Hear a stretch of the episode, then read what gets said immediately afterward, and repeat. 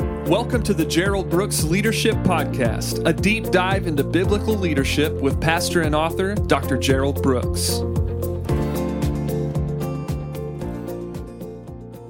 Hi, this is Gerald Brooks. Thank you so much for joining me for another podcast. I'm absolutely thrilled to be able to dig into the lesson that we have today. I think it's going to affect you in so many positive ways. But before we begin, I want to remind you some upcoming events that are on the horizon. I think these are some of those must be at leadership moments. There are three of them. The first one's on February 20th in the Nashville area. It's north of Nashville. Great friend of mine, Michael Burnett. He's going to be a part of helping me do a roundtable. I want to encourage you to come. I know some of you that are used to listening to podcasts, you're just thinking, man, why do I need to be in the room? The reason you need to be in the room is that leadership is caught as much as it's taught. You can listen to leadership concepts, but when you're in the room, you feel it, you get it. So, February 20th, then March 3rd in Orlando. I love this roundtable. A dear friend of mine has hosted it for years. It's a great group of people. I want you to come out. You're in the Florida area. This is a must moment. And then on March 10th in Albuquerque, New Mexico. Again, uh, this roundtable's been going for literally years, and we've got a large group of individuals who come and participate and we'd love to have you join us. So if you could go to my webpage, geraldbrooksministries.com, if you would go to that webpage, you could sign up for Nashville February 20th, Orlando March 3rd, and then New Mexico March 10th. Hey, today I want to talk to you about the math of leadership. The math of leadership. I know that sort of throws some of you just that title because some of you are saying, man, I was never any good at math. I just wasn't good at math at all. But here's what math does math helps us to reach conclusions. See, if you know math, you know that when you're building a structure, you know how much weight bearing wall you need. You know where the pillars are. You know where the cross beams need to be. You know where the suspension needs to be. Why? Because you can calculate based on the density, the mass, the weight, and you can begin to reach conclusions. Well, that's true also about leadership, that if you understand the math of leadership, you can reach some conclusions, some very profound conclusions. And where we find the math of leadership is really the equation is summed up in John chapter 3 and verse 30.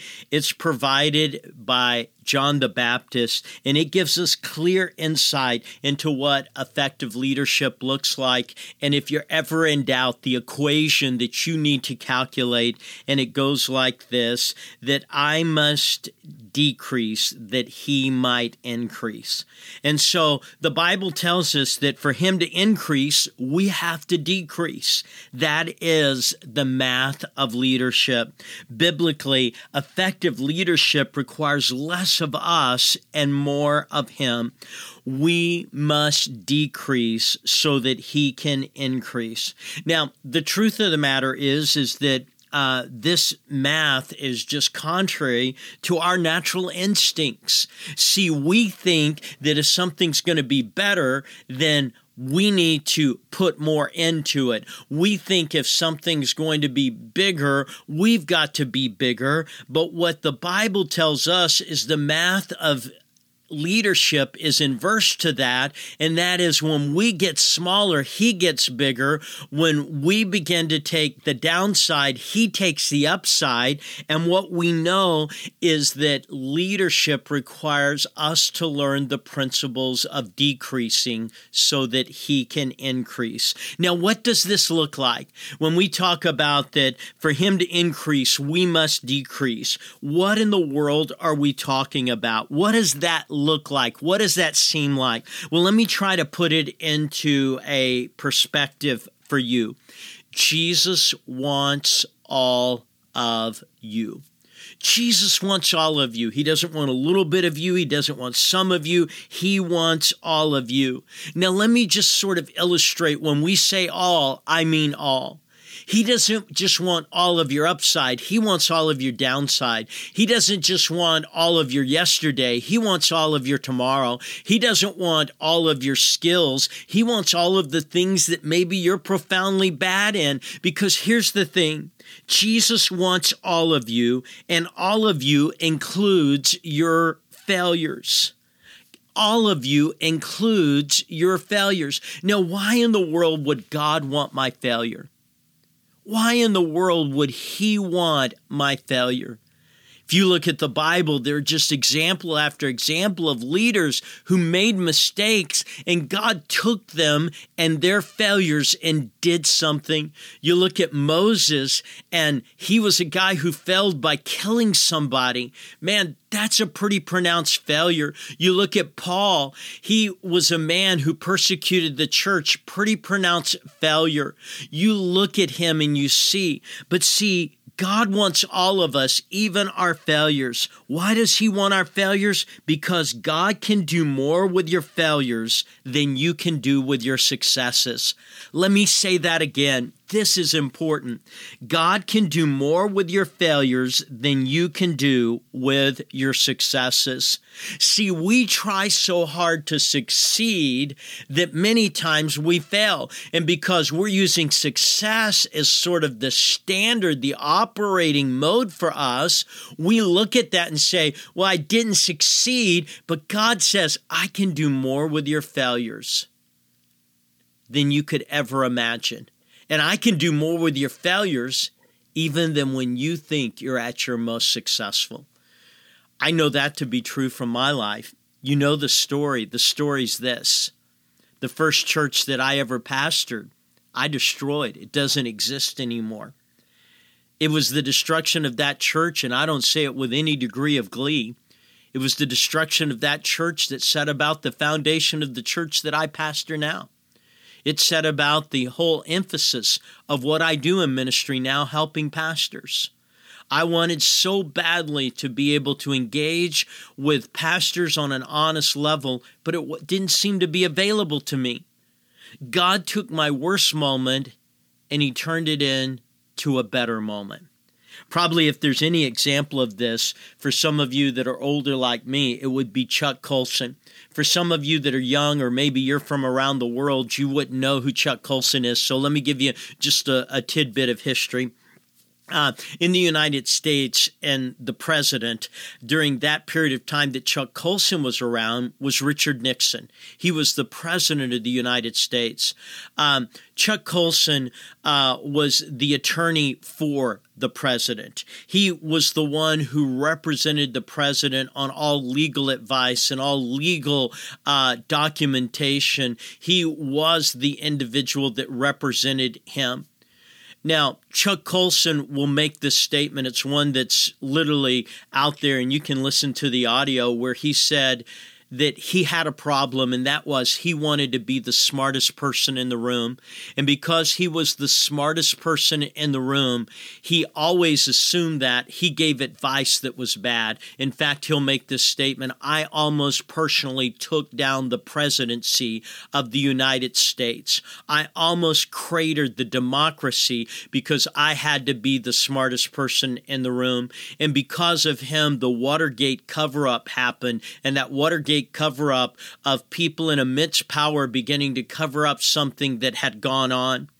But Chuck Colson says this he says, I had all these degrees, I had all this recognition, but now I'm going to be convicted. I'm going to be sent to jail.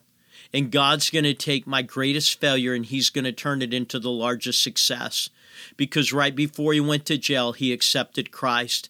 In jail, he began to realize the need for prison ministry. And when he gets out, he begins to formulate one of the largest prison ministries to offer a plan of redemption for people who are behind bars. And he sets in motion some of the greatest revival that has ever happened in jail or out of jail. And it all started not with his success, it started with his failure. So when I say Jesus wants all of you, he wants all of you. He wants the good of you. He wants the bad of you. He wants the best of you. He wants the worst of you. He wants uh, your good days. He wants your bad days. He wants everything. If I can put it to you this way, Jesus isn't asking to be squeezed into your schedule. He's asking to be Lord over your time. Man, can I say that? If you're a leader like me, we need to hear that. It probably needs to be a bumper sticker. Jesus isn't asking to be squeezed into your schedule. He's asking to be Lord over your time. He's not asking you, hey, can you give me a few minutes this morning? I know in between all the meetings you've got going, all the planning sessions, all the events you've got on, uh, could you give me a few minutes? He's not asking for a few minutes of your time. He's asking to be Lord over your time. You may not feel like you have enough time, but here's the thing about the time you have. If He's Lord over it, it'll the right time to do the right thing. See, Jesus isn't asking for your leftovers, He's asking for your life. He's asking for everything in your life. He's not asking for leftovers. You know how when you go to a restaurant, they look at you and they say, Hey, do you want a doggy bag? Do you want to take any of this home? Uh, Jesus isn't asking for the little bit of leftovers, what you couldn't eat, what you couldn't do, and saying, Hey, will you give that to me? Jesus is asking for all of you. He's asking for your failures. He's not asking for a little of your time. He's asking to be Lord over all your time. He isn't asking for your leftovers, He's asking for your life. The reality check is this God wants to help you.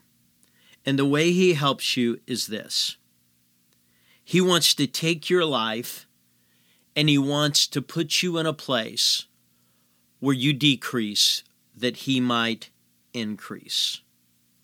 That you decrease that he might increase. Now, let me give you a reality check. Let me sort of translate that in. Um, he wants your personality. Now, let's be honest. Some of you, you were born with that great, big, everyone wants to be around you personality. I wasn't given that.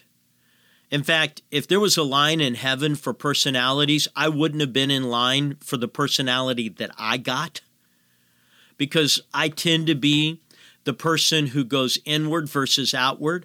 I tend to be the person who doesn't need a crowd but needs to be alone. I tend to be the person who doesn't need a whole lot of conversation but just needs a little bit of conversation. I tend to be the person who tends to be more reflective than anything else. And what I can tell you is that doesn't get you invited to parties. Some of you, your schedule is full because you're invited to parties. You have my personality, you have a whole lot of free time. Uh, nobody's inviting you to any parties because, man, you just don't have that personality that makes you the fun person. There's a lot of things people have described me as. They've described me as strategic. They've described me as an engineer. They've described me as driven, but no one's described me as fun. So for those of you that got that fun personality, yay you. I didn't get that. But even if you got that fun personality, here's what I want you to know. God wants to shape your personality. He wants all of you. Your personality wasn't given for your benefit, your personality was given for His benefit. And God wants to shape it. And so there's things that I don't instinctively do, and I can just say, hey, I don't do that. But you know what? I have to learn to do that for Jesus. And there are things that you don't naturally do that Jesus is going to ask you to do. See, we have this idea, well, we just do what we like. In fact, there's leadership books out there, they drive me crazy. That basically, what is it that you love doing? What is it that you like doing? What is it? And that's what you're going to do. And I think, man, read the Bible. The Bible's about sacrifice. The Bible's about doing things you don't want to do, doing things that you don't think you can do, doing things that uh, no one dreamed you can do. Man, if you've fell into that leadership mode that they put in the world where it says, do the things you love, you like, and do those things only, and that's when it's your highest, you'll miss a relationship with God. And so there's a book out there right now, man, and it just deals with this love and like kind of thing. But here's the deal there are things that I'm not good at God wants to shape me in. He wants to challenge me in. So God wants to shape my personality. He not only wants to shape my personality, He wants to discipline my temperament. See, I have a temperament, I have an overall aura of how I want to do. And so, based on that aura, I have to be able to say, God, I'm willing you to not only shape my personality in ways that are beyond what I think it can be, but I'm wanting you to discipline my temperament. And then I'm wanting you to be Lord over my heart, the most sacred place of my life. So when we talk about how do I decrease that he might increase, I, I decrease by giving him my personality and saying there's things that I just don't like, I don't want to do, but God, I'm willing for you to do those things. When it comes to my temperament, God, there's natural ways I react, but I'm willing you to discipline those things. And when it comes to my heart, God, I'm not going to offer you some of it. You get all of it because you're Lord. Now, I want to walk you through some keys for giving God more of you how you begin to decrease in the sense that you let Him increase in your life. 10 things. Number one, stay hungry. I think one of the things that we have to learn is that when we're hungry for God, that creates opportunity. That's what it says in Matthew chapter 5 and verse 6 Blessed are those that hunger and thirst a lot of people have lost their hunger for God. I've just got to have you. I just need you. They've lost what David said in Psalm 63 and verse 1. Oh God, you are my God. Early will I seek you. My soul thirst. You've got to be thirsty for God. If God's really going to be the one who's going to be in charge of your life, then you have to stay hungry. You've got to be thirsty for Him. You've got to long to be with Him. You've got to desire to be with Him. You have to stay hungry. Secondly, you have to challenge the comfort zone. All of us have a comfort zone. All of us have things that we're very, very comfortable in. We taught it before in psychology. They teach that the comfort zone is really formed by the width of the fear of failure and the fear of rejection. Uh, they say that uh, when a baby's born, they only have two fears in them the fear of falling. You know how we like to throw those kids up in the air and catch them and say, we, that's not really, really the best thing to do because they have that fear of falling and the fear of loud noises. But what we know is that over time, when people begin to get older, they develop other fears. And one of those fears is failure. What if I do it and it doesn't work out? Another one's not only the fear of failure, but it's the fear of rejection. What if I do it and people don't like it? And they say the distance between those two things is your comfort zone. Well, you've got to be willing to challenge the comfort zone. You have to be willing to get comfortable being uncomfortable. So, if you're going to be someone who's constantly uh, putting yourself in a position where God's going to be bigger, then you're going to have to stay hungry and you're going to have to get comfortable being uncomfortable. Number three, you've got to hang out with people who provoke you. I've said this before. Uh, we like to hang out with people who make us feel good now, I'm not talking about people who belittle you, but we do need to hang out with people who say, not only are you good, but you could be better. Who are the people that provoke you to be better? Who are the people who make you think bigger, do bigger, accomplish bigger? Whoever those people are, I'm telling you, it doesn't matter where they're at. Pay the money to get in the room with them because if they make you think, if they drive you uh, to be better than what you are, you need them. The Bible says we provoke one another to good works. Who are those people who provoke you to good works? I like to tell people um, God sends me to provoke people to good works. But if they don't want the good works, they just get to be provoked. So if you're going to be the person who's really going to uh, present where God can be bigger in your life, then you're going to have to stay hungry. You're going to have to challenge the comfort zone. You're going to have to hang out with people who provoke you. And you're going to have to learn the power of being alone. I've talked about it before that um, I believe a lot of what people call loneliness is just God asking people to be alone with Him. Now, I realize that there are terribly lonely people in this world. But I do believe that there are people in this world that they feel this loneliness inside them and they don't get it and they don't understand, they misinterpret it. It's God just saying, Would you be alone with me? Could you leave the crowd? Could you leave uh, the video screen? Could you leave everything? Could you just be alone with me? Can you learn the power of being alone? Jesus constantly, it says, He separated Himself. He went alone into the mountain there to pray. Can you be alone?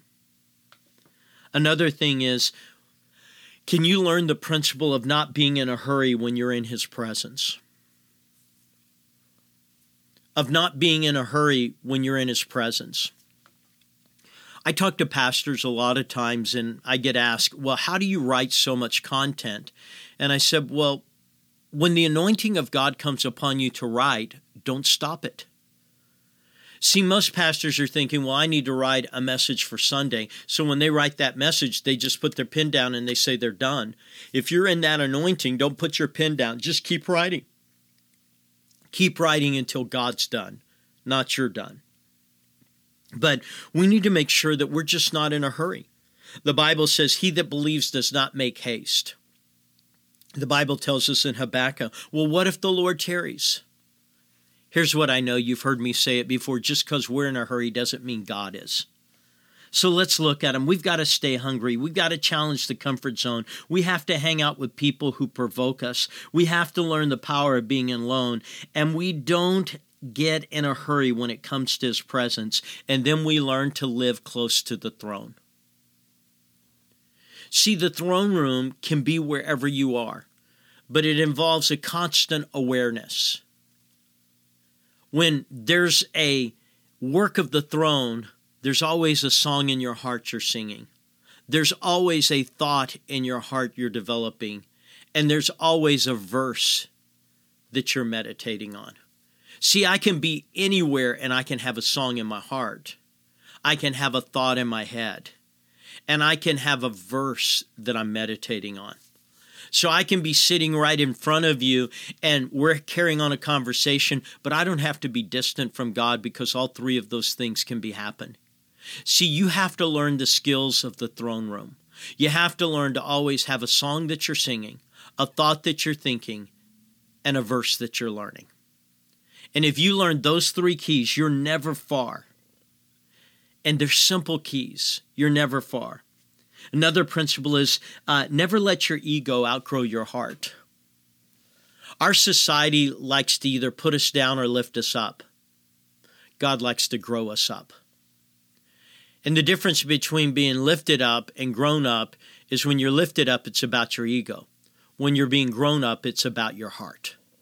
Well, some of you just need to pause there and think that through because that is good.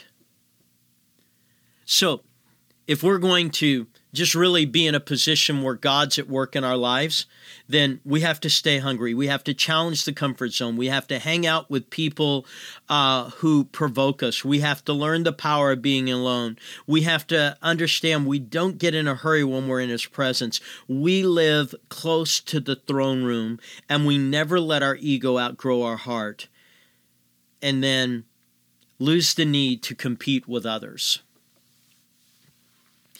You know, the more I do in ministry, the more I find that there are more people doing more stuff than me in ministry.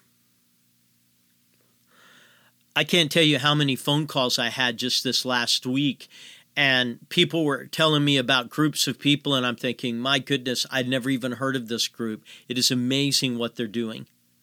And every time I'm just hearing, you know what? I can't compete. There are people out there that are doing bigger and better than me, but God doesn't ask me to do bigger and better than anyone, He asks me to be faithful.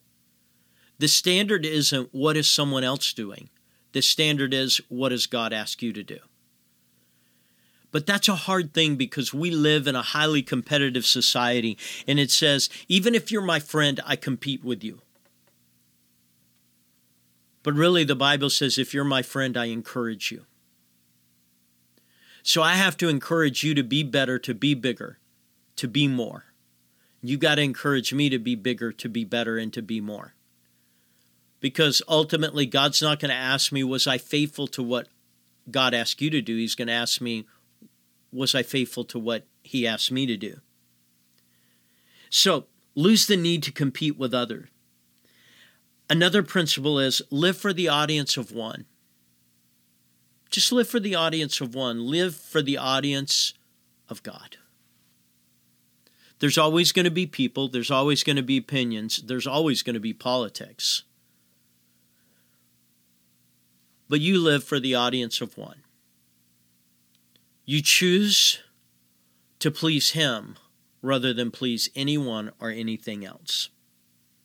So let's get it. How do I truly decrease that He might increase? I stay hungry for God. I challenge the comfort zone. I hang out with people who provoke me. I learn the power of being alone.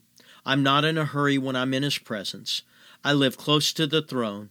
I never let my ego outgrow my heart.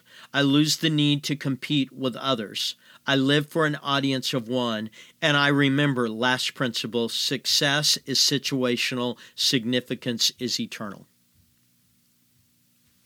Success is situational. See, there are people in this world that are highly successful who are not highly significant.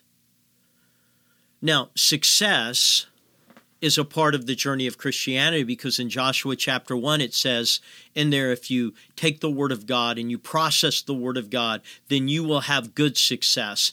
I love that phrase. It didn't say you'll have success, it said you'll have good success. Here's the thing. Not all success is good. The world tells us that's it. All success is good. All success isn't good. There's good success. And good success always helps others and it points people to God. Because good success is about significance. Remember, success is what happens to you, significance is what happens through you. Success is about down here, significance is about up there. Success is about what people applaud, significance is about what God applauds. So, success is situational, significance is eternal. If you ever have a choice between being successful or significant, choose significance. Because if you're significant, you'll always have success. But having success does not mean that you're significant. I'm telling you, there's so many layers to that. But let me just review Stay hungry. Challenge the comfort zone. Hang out with people who provoke you. Learn the power of being alone. Don't be in a hurry when you're in His presence. Live close to the throne. Never let your ego outgrow your heart. Lose the need to compete with others. Live for the audience of one, and success is situational, significance is eternal. I hope this helps you understand the math of leadership. If you'll plug those things in, I think you will find that your life will be growing at a high level. And when it's all said and done, you will be able to point to the one who's bigger than you and give glory to him. Hey, again, if I could just have you go to my webpage, all my resources, all the list of books that I have, all of the information on my flash drive are there, uh, the lessons that I've taught over the last year. Also, if you go there, you can sign up for my Nashville uh, roundtable and then the Orlando roundtable and the Albuquerque. I just want to encourage you to come and to be a part of those. Thank you so much for joining me for another podcast. Thank you for listening to the Gerald Brooks Leadership Podcast. If you'd like more information on Dr. Brooks's books, audio, or speaking engagements, please go to geraldbrooksministries.com.